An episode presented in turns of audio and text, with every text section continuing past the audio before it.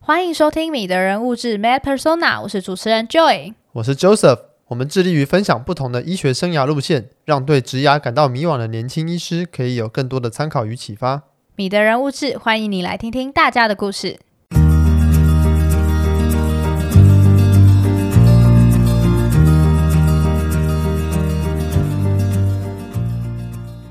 这期来宾刘耿豪医师毕业于台北医学大学，在林口长庚完成了一般外科训练，现在在林口长庚一般外科担任主治医师。私下被同事封为开刀天才的刘医师，当初是怎么选择走上这条适合自己的道路？又是什么样的时空背景去发展当时比较少见的减重手术呢？一起来听听神刀手的分享吧。让我们欢迎林口长庚一般外科刘耿豪医师。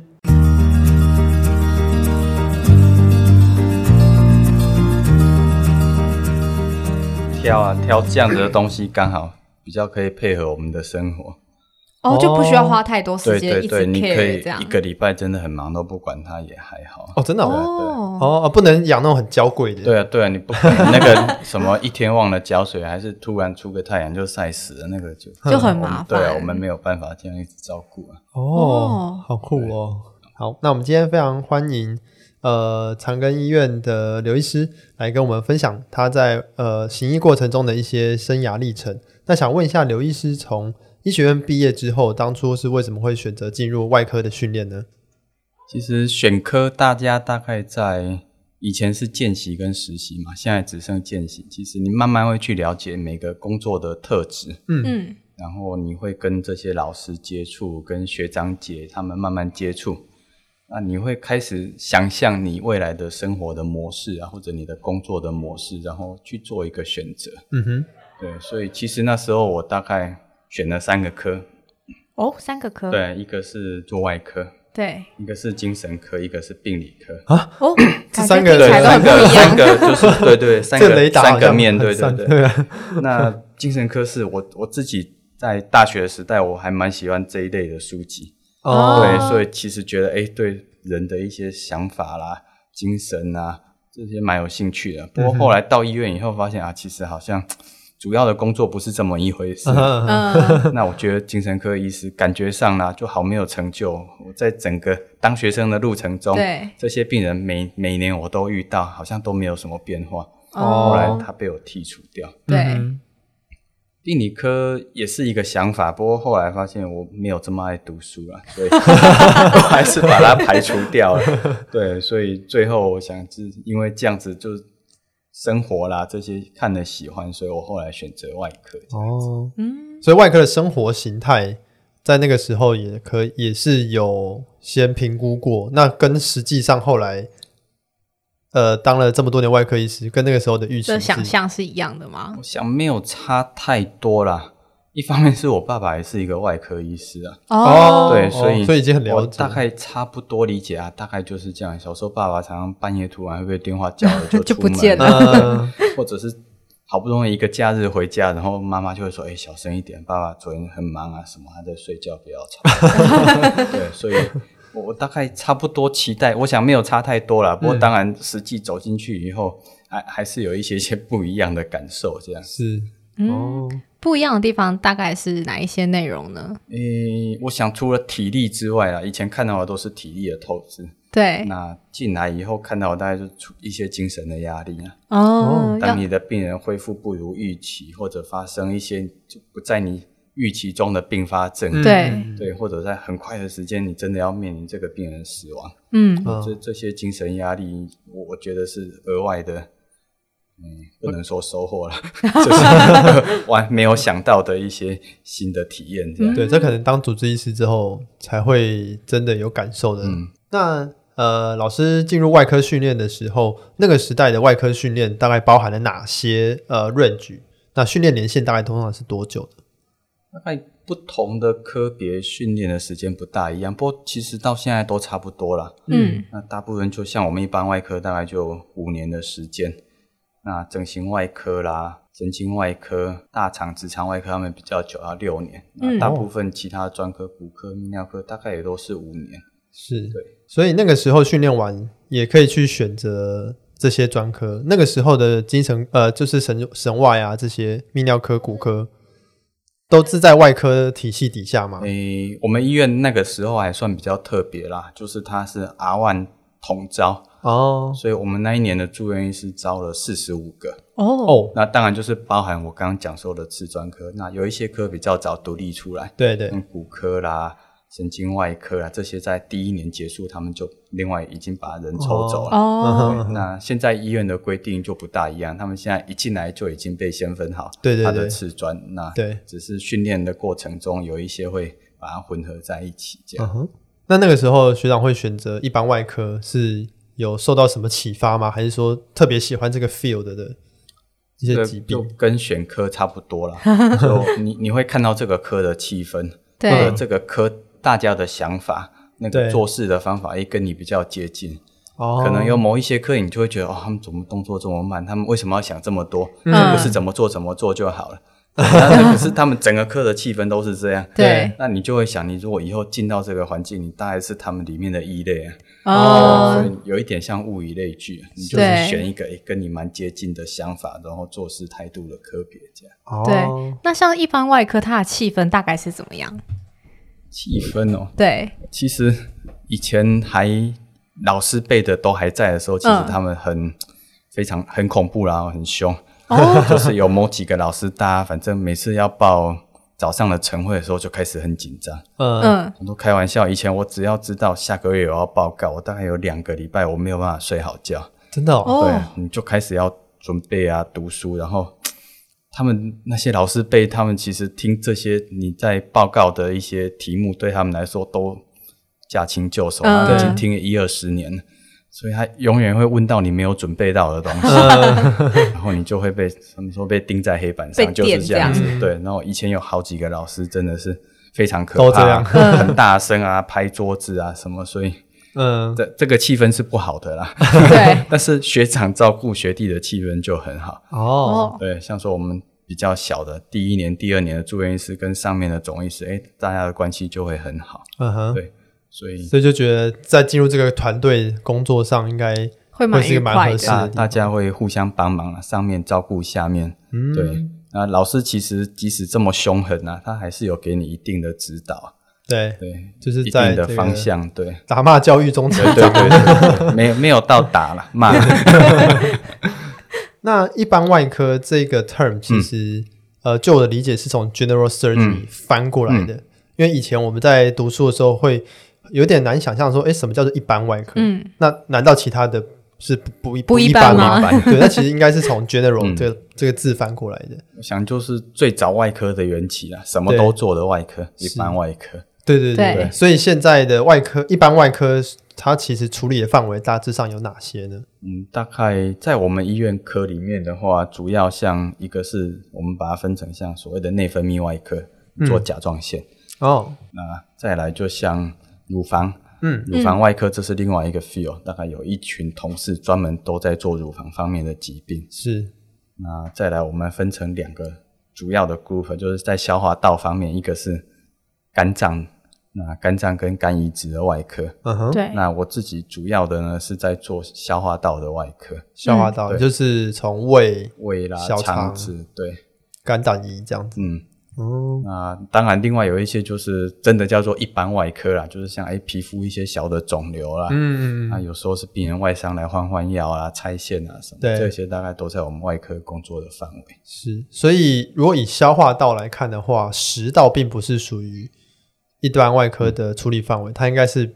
比较在胸腔外科这个也是看医院的、整个医院的训练的过程。那哦，在我们在长庚医院这个 field 这个领域，主要是在胸腔外科。嗯哼，那但是有的医院其实它也是归一般外科。哦，所以或许在我早一辈的老师辈，他们我在住院医师的时候，也跟他们做过食道的手术。哦，那时候就包山包海对，对，那对当然就慢慢被大家比较，大家比较专门对对，比较专门、比较精致化。诶，某一些人就只特别做哪一些疾嗯病哼这样。嗯哼哦，那后来老师在这个消化外科里面特别的一个发展重心是所谓的减重手术。那想请教一下，当初为什么会选择这个减重手术作为植牙的一个发展的重心？这个是无心插柳。哦，哦，那那时候刚升主治医师，然后我们的主任那时候詹义营主任就把我叫去，他说：“哎、现在科里面没有人专心在做这个工作，有嗯有 case 不多，那每年就零星。那你试着去学习一下这个手术，那看看以后能不能发展这个部分。嗯哼，就老师直接哦指定 assign 这这对，他就指定直接指定，所以我想那应该是在二零零七零八年那附近。嗯哼，嗯，所以那时候开始，只要科里面其他老师有减重的手术，我就去看，就去了解，诶，他在做哪一些事情，嗯哼，然后才开始。那时候台湾不多啦，所以我就拜托一些厂商帮我介绍国外的医师。哦，哦，所以那时候我去意大利嗯，去看了大概一个月左右，诶，大概一些手术的技巧啊什么，然后才回来台湾开始慢慢的做。嗯哼，其实一开始不喜欢呐、因为在科里面，你看那些你很崇拜的老师，对他们都是做癌症的手术啊，做肝脏移植，哦，然后突然这是一个很小众，那甚至有一些老师会觉得你这个像在做美容一样，嗯，对，所以那时候一开始被指定这个工作的时候，觉得哎，诶好像不好啊，是，对啊，这好像没有什么太大的意思。我那时候去印象很深哦，有一个年纪大概跟我差不多，在意大利，另外一个医生他就说，诶，他也是类似这样。他在训练的过程中，一开始他是选胰脏癌，嗯哦，哦，胰脏最癌难手的一个对胰脏癌的手术，在我们科里面就哦，这个很困难，大家每次开完这个很崇手拜这术种就就会觉得哦，好有成就，嗯，对就很崇拜这个老师哦，他今天又做了一个什么胰脏的手术，这样对对对，我回头来看哦，这群病人很少很少可以活超过三年，对，哦，所以你付出了很多，你你用了很大的精神去做手术照顾，但是嗯，好像恢复的不是很好。嗯哼，那移植也类似，当然移植效果不错，病人都活得很好，但是就是后面的照顾，他生活下来，但是整个生活的品质似乎啦没有想象的这么好。嗯，那但是这个医师就说，哎，但是他接触减重以后，他发现，哎，这很有趣，很多年轻的病人开完刀，他是可以很健康，二十年、三十年、四十年，哦，嗯，所以他他不止改变他的身体的体重啊，他其实整个生活的品质啊、健康啊、生活，诶，生命都嗯延长很多。对，减少一些肥胖造成的对疾对病一，些疾病这些，对或许啦，或许这是一个想法。那当然，慢慢开始进来以后，那病人从很少一年三个五个病人慢慢累积上来，你的确也在这些病人身上看到这样子的一个成果，嗯哼，慢慢就觉得，哎，这其实是一个很值得长期投入心血去做的工作。哦，那老师有没有遇过什么比较特别的案例？就是在关于减重手术这一块，像说比较早期的病人，弟弟先来开刀，弟弟先来，嗯开完了以后，有一次，哎，有一个名字很像的人，对，就想了一想，那个谁谁谁死跟你有没有关系？他嗯说、哦那是我弟弟在外面，然后弟弟开的不错，让哥哥来。对，嗯哼，那后来妈妈也来开刀， 全家都对来了，然后妈妈也开完，就三个人过了一两年，哎，都不错，都瘦的蛮好的。那我就有一次突然就问说，哎，你们家三个人都做了手术，你觉得生活上最大的改变，或者你们觉得最有趣的收获是什么？哦，他说、哦我们家现在可以坐一台车出门。 所以之前大家都太太对对，以前因可为没能真的没有办法， 或者是他们的车子不是这么大的那种嗯很豪华的轿车。对，对，那也有一些那种，嗯，老师都说他们是方块人啊，就是身高跟体重是一样 的，就是嗯，长宽高都对哦是一样的那一。种对对对对。对这种那也是过了一年，诶，体重还剩大概一半左右。 对，嗯，对啊，那你就会在门诊，我们都会望着那个跟跟门诊的护理师的那个学姐，就说：“哎、你看她这一年来瘦了两个你的体重。”对啊，所以其实蛮有趣的啦，嗯，就是很多很多故事。对对啊，而真的且感觉很有成就感诶，对就是可以真的可以看他从一年前一年后那个体型，应该落差真的很大。而且对这些病态性肥胖的病人来讲，其实肥胖已经不只是我们想象中的哦，外观上或者是、呃一一点点赘肉那种那那种感觉，它已经是完全会影响到他的日常生活以及可能后续的一些共病症啊，嗯肥胖引起的这些共病症都会。所以处理这些病人的问题，其实是可以整体的去改善他的。他的生活品质，像现在说可以他一们起出门了。像说身体上一些清洁，有时候真的哦太帮那个褶皱皱褶的地也不方它好就不容易清清洁，对哦，或者是夏天整个就是流汗，那、嗯那个地方就是容易就就变一些皮肤皮肤炎。啊病嗯，对啊，那或者会开玩笑问病人说：“你现在有没有办法自己绑鞋带啊哦啊，，你就甚甚至弯不下？”他腰，没有办法弯腰。对，那当然，疾病也是啦，就像说现在最有名的其实是糖尿病的改善。对，嗯，以前都觉得糖尿病大概得了就是没救了，对，那现在有某一群病人，尤其是肥胖的病人，其实他可以透过手术把他的糖尿病治愈啊，这很有趣的名字叫治愈，他就完全不需要用药了。嗯嗯，哼，对，所以这这个是一个很有趣的结果。是，所以这一群又是另外一个有趣的。那另外，就像病人的自信心啊，啊，对自己的年自年信轻心，的人他其实胖的时候，他有时候就也不打扮，他也不想出门，也对穿得很邋遢。一年以后，你看他整个打扮穿着都不一样了。哦，所以这种手术通常效果会在什么时候开始比较显著啊？就是每每个月每个月在都改会有变哦都会对回诊因为这样它大概不是那种开完下个礼拜就什么样的变化，不对是它大概就每个月你可以看它每个月三公斤、四公斤这样掉，哎对一整年下来掉个三十公斤、四十公斤，啊嗯，有的比较胖的可能甚至可以掉到五六十公斤这样。嗯哦，哇，那真的是瘦了一两个对啊，人的真真的，真 的，的真体的。重了。那像是一般外科，就是我们知道老师是算是在医学中心工作嗯嘛。那一般外科在不同层级的医院，它负担负担的一些业务或者是呃承接的工作，会有什么样的不同吗？在医学中心里面，当然除最重要的还是一个临床的服务了。对，那再来就是医院会有一些为了评鉴的需求，它有一些像研究。嗯，嗯，那另外我们有医学生，还有住院医师，我们要负担教育的这些工作。是，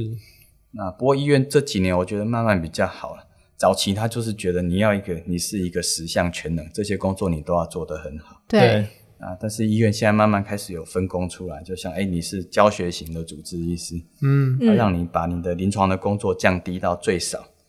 那但是你要花比较多的时间在做教育，嗯，对，那或者也有研究型的主治医师，那也是类似的。那可能但是你会花很多时间在你做的研实究验室做研究，嗯，觉得是这两年医院比较大的改变。是。对，那在呃 practice 的这个手术内容、嗯疾疾病内容上面，医学中心的一般外科医师以及其他层级的一般外科医师，会有什么样的不同吗？对，当然，我想中心处理的病人还是稍微复杂一些。对嗯哼，那比较中型的，像区域医院，它大概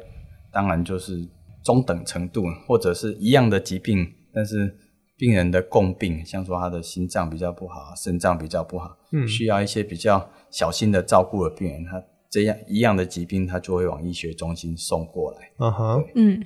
那如果你在诊所的话，当然我想能做的事情就没有这么多，嗯，对，可能就会变得比较基础的一些外科的工作。对嗯哼那像是呃诊所或者是区域中区呃区域医院，它会能做的东西有一些受限，主要是受限于它的医疗资源或者是其他专科配合的状况吗？还是像都有关系啦，都有就关是系它它本身有的资源，或者是其他的科的一些配合。对，那另外就是整体的照护的能力，嗯对，还还是有一些些的差别。嗯。那像是刚刚稍微有提到，就是可能呃还还是会有一些外科医师，就一般外科医师可以开业，嗯那他们主要进入基层职业的话，主要会是什么样的一些形态？觉得外科的诊所还是有它的特色，不过现在如果一个都会区来讲，对，外科的诊所要生存大概很难。哦对，很难，嗯，当当然我是指我们像我们这样的一般外科，对对，那是你如果在一些比较呃区域乡村乡镇的地方的啊话，嗯我想病人需要像说诶、哎外伤的换药啦、拆线啦，对或者有一些局部的手术、小的小手手术、术皮肤的手术，他们也可以做。对，那甚至大一点的，像疝气手术，嗯其嗯，其实很多诊所啊，或者是小对型的医院，他们也做的都很好。对，专门在做对疝对气之类的，好像有看过类似的医院有啊，对，就有一个我们老师辈的医师，嗯，他现在在台中开业，那他就是号称他是金氏世界纪录有记录开最多疝气的哦医生， 对这他个有金氏认证，对不 对对对？对，他我记自得己他去或申许请可能已是经快要将近四万例的病人，哇对哦，四万例，对呀、啊哦，那假设他行医四十年，嗯，一年就要开个四一一对千例啊，对那一天要开三台耶，对啊，对啊，其实对，如果他是一个这么有名的人呢、啊，对我想一天三个或许也还好。对，哦有这么多人在疝气哦。有啊有啊，就是都集中在他那边了。对就是小朋友有嘛，大人也有。对啊对对，嗯，这样子一个区域的医院呢、它它对其实就是对这一整个区的一些外科的基本的照护啊。嗯，就是都可以负担这样子对的啊对内容。所以说，像是这些诊所，它可能就会是主攻单一形态的呃手术或是类型嘛。通常来说，对，那另外最近开始比较兴起的一个是乳房外科的诊所，哦，哦，因为他们可能做一些诊断啊，然后像简单的一些乳房的肿瘤切除，对或，者一些良性疾病的追踪，他们也可以做得很好，哦而且他们兼顾就是病人的隐私啊、隐私，对，所以这哦这个是另外最近我觉得最近可能三五年一个新兴的一般外科的诊所，是。嗯那像内分泌外科有有类似的，因为刚刚有提到嗯乳房外科的也有在开的嘛，然后疝气的这部分也有。那有人在做内分泌外科的基诊层所的早期有早期有早期有一些很有名的甲状腺的医师，哦，对，但是现在好像没有这样。是像说以前都会听老师他们讲，哎，他们去哪个诊所打工开甲状 腺，然后是局部麻醉的情况下开，哼哦所以边开会叫病人讲话、啊，然后去刺激看有没有看有没有到伤到神神经对对对，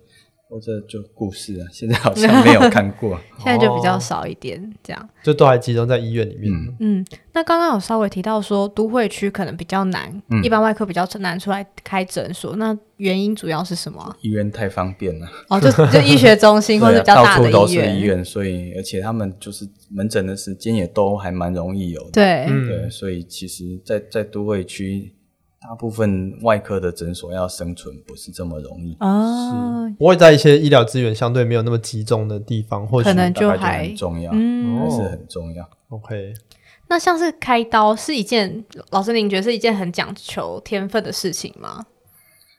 有一部分需要啦，哦，就是可能你你当然不能一个很糟糕、完全没有感觉的人，嗯，所以或许至少我想有个三成四成的天分，嗯那超过一半的努力。嗯，对所谓天分是是怎么样比较明确的？比如说空间感吗？还是说细致啊，，对都这些都是哦，像空间，像假设他们有的人做肝脏的手术，对对他要从外面一个好的肝脏想象里面的构造，对嗯对他们来说，那个东西就印在脑里面。对那当然，现在有很多软体可以克服啊，但是对那些，我觉得那个是天才的意思，他就觉得哦这些图画在我的脑海里。嗯哼，那另外就是像手的精细度啊对嗯、稳定度，对就是说你想要往前一公分，它就是一公分，你不会，你觉得你动一公分，但实际上可能动了四五公分，嗯去伤到一些你不应该伤到的东西。对对，所以这一部分可能有一些些啊，我想就类似像那个你在做运动的一些平衡感啊、力气啊、哦这些对，这些东西，可能不是靠训练可以完全训练得来。就还是有一部分的呃嗯天先生天能的力，对比如说投篮，我投一 千次跟别人投一千次，到最后的那个准确度不一样，啊还是有点落差这样。哦，那刚刚老师有提到说，可能三四成左右是原本的天嗯分，那其实还有超过一半是我们大家可以后天去训练嗯的。那怎么样去提升自己的这些能力或是技术呢？嗯，怎么提升？当然最重要就是练习了。对对外科的医师来说，就是一直练习。那现在已经很好了，现在有很多模拟的东西可以让你做哦练，习。模拟的东西，对现在有很多电脑的模拟，可以像尤其像现在都做腹腔镜啊，对一些微创的手术，那这种东西你很难像在平常传统的开腹的手术，老师可以在旁边带着你的手去练习。对对，那可以透过这些来做。对，那另外就是读书啦，嗯 knowledge 还是 很对啊重要。读书还是重 要。虽然我不喜欢读书，对，啊但是读书还是很重要的事情。你你要知道，哎，整个疾病的过程，嗯，他的生理、他的病理，还有治疗的结果，那你做一个好的选择，嗯那这样子才，即使你是一样的天分、一样的努力，但是你给他做一个好的选择，那才有好的结果。你也对外科手术有兴趣吗？想在进医院之前就多了解手术的步骤及开刀方法，或是你已经看过好几次手术，但还是看不太懂老师学长姐在开什么吗？今天的工商时间要来推荐一本非常精致实用的外科手术图谱《Zollinger's Atlas of Surgical Operations》。由 Dr. Zollinger Jr. 与 Dr. Allison 主编的《Zollinger's Atlas of Surgical Operations》里面收录了一百五十种常见的外科手术，除了 step by step 的介绍开刀步骤之外，还配上清楚明了的插图，可以更全面的拆解一项手术从准备到完成的细节。从一般外科手术到各个次专科的常见手术、各式腹腔镜手术等等，应有尽有。对外科手术有兴趣的听众们，不要错过这本外科住院医师也大力推荐的《Zollinger's Atlas of Surgical Operations》。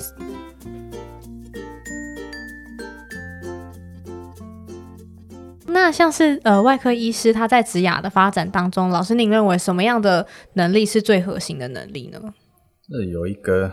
就是不是只有当医师的重要性啊，就是嗯，我以前老师教我说你要有自知之明，哦哦，自知之对，明，你要知道你的能力到哪里，对，所以你可以做多少事情，嗯就是不是每个病人来就都是你的病人，哦，对啊，什有一么意些思呢不适合你的，就是可能不是你能力可以做得到的，嗯，对，那你应该让他去找比较适合的医师，或嗯者哼甚至不在我们的医院也没有关系。对我觉得这样子才是给病人一个最好的治疗。对，所以除了自知之明，就还要知人之明，嗯你要认识这些人，嗯 你要知道你要向谁求救。对，嗯，所以这当然这不是只有当医师啊，我想整个人生过程大概也都是这样子。对。嗯那这些能力，就老师您觉得要怎么培养呢？所以在你的训练过程中，你开始你会知道，哎，哪一些事情你做不来，嗯，哦或者是可能某一些老师让你试了，但是你发现哇，做了你跟你的同事都做一样的事情，那别人的病人恢复的这么好，你的病人恢复的不好比，较差一点对这样。嗯那即使你再尝试了两次、三次，还是不如预期，那我觉得。如果像在一个医学中心里面，对你有这么多同事可以帮忙你的时候，你应该适时的要放手。嗯哦，让他去更专业，或是对做得更好的。更好的人。对，那当然，如果我今天是在一个乡镇的医院，对，一个紧急的情况，我想没得选的时候，我已经是那做最那就好的是了就我 就我有的能力，我帮你做到最好。对对，对。那刚刚还有提到说世人的这块，老师您觉得要怎么样培 养？嗯，是人哦，对啊，大概也是观察啦，观察，对，你可以理解这些人的行为模式，对嗯对啊，那他说的跟做的一不一样？那你可以嗯在病房偷偷的观察到这些病人的恢复状况啊是不是像他讲的一样，对嗯，就是同事或者是这个整个师环长境之间的对环对境、病人啊，都要去观察这样。嗯，那呃，我想问一下老师说，其实呃这几年外科其实在住院医师申请上面其实非常的蛮热门的，嗯但是呃每年会毕业这么多的总医师毕业出来，那外科医师其实过去存在的，包括老师您这一辈以及老师您的老师那一辈，其实都还有很多的正在临床职业的外科医师。那外科医师相对的又是我们使用的治疗手段是开刀，是这个比较侵入性的方法。那每年毕业这么多的总医师出来之后，您怎么看说呃未来整个外科医师的市场上面供需上面有没有办法做到一个协调？以目前来说，我认为还是缺啊，哦，真的啊、还是缺整体来说对还是缺的。大部分的医师太集中在都会区，嗯哼，嗯，所以你可以像我们有那个台湾医界，反正就是医学会的杂志，那最后面都是征才，对对 对对，你可还有以去征翻友， 对，呃，对都有，征征才的部分，一般外科都还是有缺。那当然，可能它不是在都会区，嗯，对，所以如果你有心服务，是，我想都还是有机会。只是就不会是在台北市啊，或者对是就是都会的城市里面，那当然，再来就是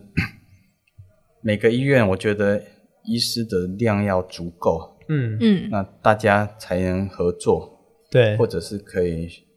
share 你的工作，是，嗯，那这样子你才做得长久。如果这个医院永远只有你一个外科医师，然后永远你不能请假，嗯，嗯就像之前不知道讲哪边离岛的妇产科医师一嗯样，哦，他对，对，他三百六十五天一天假他也不能放，因为他只要一放假，就没有那人。万一这个离岛有，人要生小孩就没有了。对，这样是其实是不太不太健健康的的环境，对，哦，所以那像呃，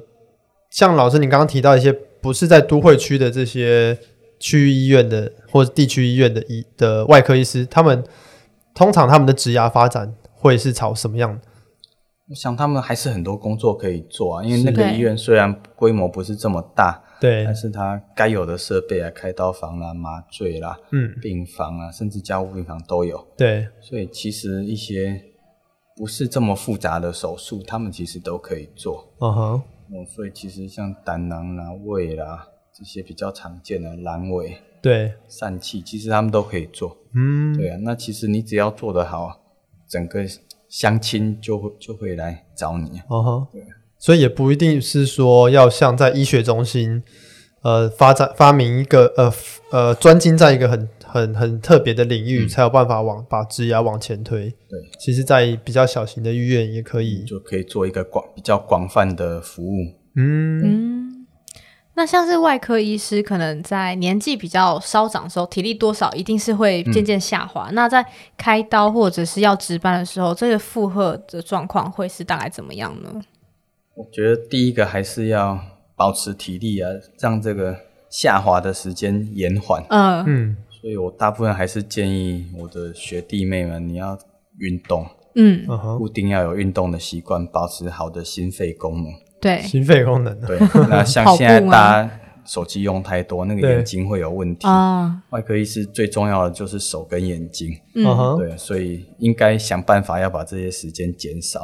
哦， 那另外就好像困难啊像那个以前的老师辈会说，你去练习写毛笔，哦哼，对，那个写旋完毛笔旋完写毛笔，你的手的稳定度会好很多，哦，手的肌肉会比较好一些。是，对，所以这些是减少你的耗损啊。嗯，那当然，你还是得面临那个老化啦。对，对，对啊，所以我觉得老了以后就两个选择，如果你还继续在医院里面，或许你用你的经验，你继续做一些教学，嗯，嗯或者是行政的工作，对，那或者是你就退一步下来到比较区域的医院，那我就像刚刚讲的，做一些比较广泛性的服务，不一定要做非常专精的事情，对，对，你还是有你存在的价值。嗯哼嗯。那以老师您的经验来说，您是怎么样去试着把这个老化，或者试着把这些体力下滑的状况延缓呢？我还是很规律的运动啊，哦，哦很规律的对运动，当然，大家大学时代都很爱运动，学生时代，那一进入职场，其实会有几年的一个不适应啊，因为跟以前的生活不一样。对所以我印象很深，我在可能住院医师第二年或第三年，有一天晚上就自己突然兴起说：“哎、我来去打个网球看看。嗯嗯，哼，”一下下的时间也，我整个人传到快要就是没有办法走路了，我我真的吓到，我不知道我的体力变这么差。对嗯所以从那个时候开始，我就强迫自己每个礼拜做运动。对，哦所以，那个时候打网球，后来有一段时间，嗯，我们一群同事会每个礼拜五约打篮球，每个礼拜五晚上。哦那后来真的老了不 行，那个一些打篮关球节，太太对太那对个了对，一些关节的伤害什么太多，所以我在对主治医师第二年开始就改游泳，一直到现在都还是有游泳。哦，就是很呃很规律，而且是很有意识的要维持这件事，对对因为其实这个常常我们这一值真的很班啊，难或者是一呃开刀突然晚早早上刀开不顺，一下子开到晚上，嗯开到半夜或怎么样，然后就啊就算了，就啊对睡个觉，，但是每个礼拜我就找一天，嗯，嗯，在精神体力最好的那一天。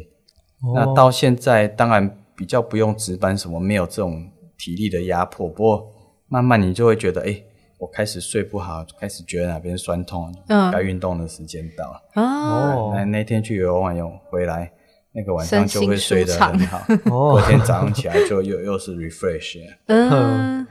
那老师刚刚提到比较多是可能像身体上面的一些负荷，那像呃心理上面呢，会不会因为可能长时间是在一些比较高高压的环境当中，需要做一些什么样的排解，或者是呀什么样的活动？哦，这就我觉得要培养一些兴趣啦。哦，嗯，那、刚刚我们在开始访谈前有 提到，对我喜欢种植物。嗯，哦，那我觉得种植物很有趣的是，你看它们四季的变化，四季对，哦，就是嗯开始开花啦，长叶子啦，然后秋天就落叶啊，冬天就休眠。对哦对，，但是每每一年这样子，然后你可以试着去繁殖啊，什么这个就是带给你一些除了工作以外的喜悦。对，哦嗯那另外就有兴趣，你就会有不一样族群的朋友。哦嗯，除了医师以外的族群， 对那那跟这些人聊天，你就会比较诶不一样的想法，不会每天的聊的内容都是工作，都对是病人。对，我们会有一些其他一些事情，然后可能有时候现在晚上就在那个电脑上聊天，聊到很晚。对，嗯但是大家就觉得好好有趣哦，今天又收获了很多这嗯样。哦，就是要有一些其他的对嗯心呃心灵及社会支持，这样对对对对，不然其实医院的这个环境真的是蛮蛮压力蛮大的啦，嗯都是一些生老病死。所以也是蛮建议，就是如果有些其他医师或是年轻的医师，可以开始慢慢的培养自己除了医学以外的兴趣，然后也多接触一些不同领域的人，嗯多互动这样子。那对于呃想要走外科的这个年轻医师或者是医学生，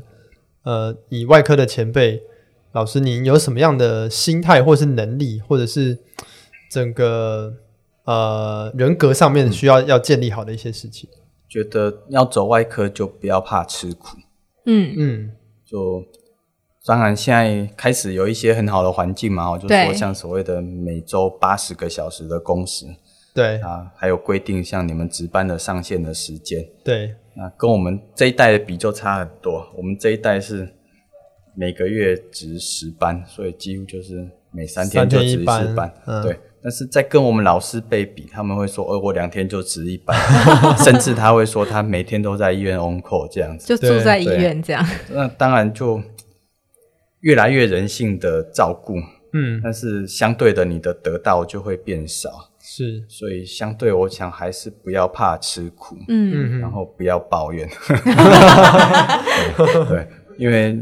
这真的啊呀，有时候你虽然觉得你吃了什么闷亏哦，但是你这闷亏还是会让你有一些收获啊了。对，嗯或许不小心遇到一个很困难的病人，或者是老师会观察你，要发现 OK，你是一个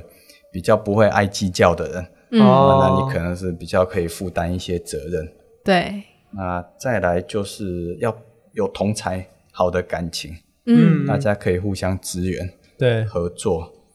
嗯，像住院医师慢慢总是会开始婚姻生小孩，对，对啊，我印象很深啊，就是在我跟学弟一起值班有两次啊，那一次是学弟跟我说我老婆好像要生 了，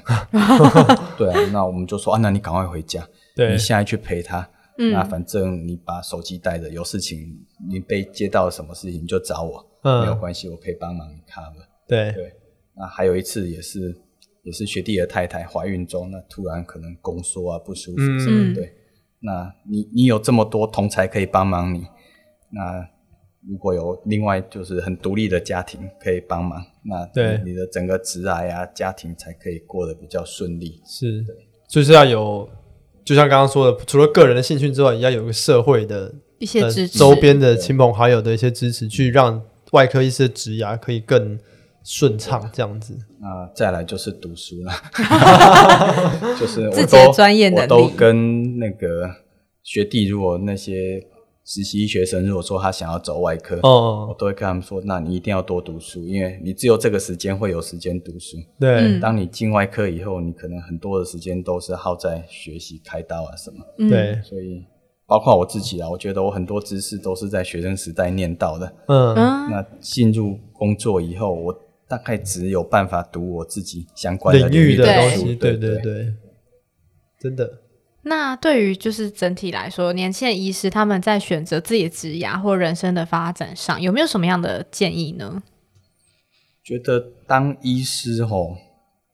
诶、当然这台湾或者是东方人一个很特殊的气氛啊，嗯就是觉得最好的。家里最优秀的人就是要当医生，对，对。但是其实你回头想想，医生不一定要这么优秀啊哈，的人，对，但是他应该要有一个责任心，嗯，，对，他他是要随时会把病人放在心上，他随时会想要关心病人，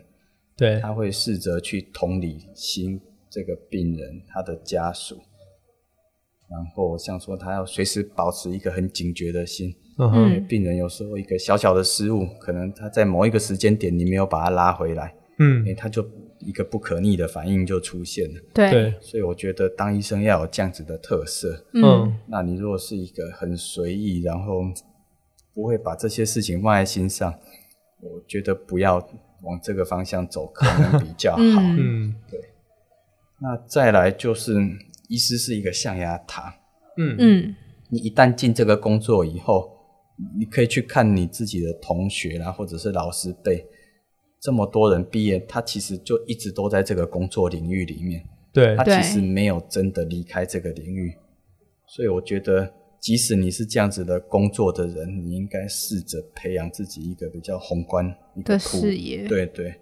就是你要了解一下外面的 世界，对不要永远都觉得啊、我就是想这样子做。那或者是像现在开始，哎，最近在谈很多什么自费的材料啦，对啊，对对，对。那有时候他们会说啊，就没有多少钱啊，你就叫病人用。嗯但，是其实你去观察病人，很多是要他多拿五百块都很困很难，辛苦嗯的，对，所以你你要试着想办法去观察出这些病人他的需要，或者是他、他的他的困难处。是那，你应该要试着帮他想办法说啊，如果我没有办法给他一个这么昂贵，那可能比较好的医疗，那或者我们可以选择一个妥协，但是也有不错的效果。，对，对，所以我想这是另外对人性的一些关怀。是。嗯 OK，好，那我们今天非常谢谢林口长跟刘医师来跟我们分享了外科医师在行医过程以及成长的过程中会遇到的各种问题以及心态上的准备。我们非常谢谢刘医师。 OK，谢谢两位主持人。谢谢谢谢，如果你喜欢我们的节目，欢迎到各个收听平台订阅与分享《米的人物志》。如果是使用 Apple Podcast 的听众，也可以帮我们打五颗星并留言。也欢迎各位听众来米的人物志的 IG 或 Facebook 粉专和我们聊聊天，分享你的心得或想法，这对我们都是很大的鼓励哦。米的人物志提供社群平台、口播内容等多元的曝光方式。如果各位听众有想要针对医疗人员、医学生等族群推广的产品、活动或是各式各样的内容，也欢迎和我们联络哦。有大家的支持，可以让米的人物志更健康经营下去。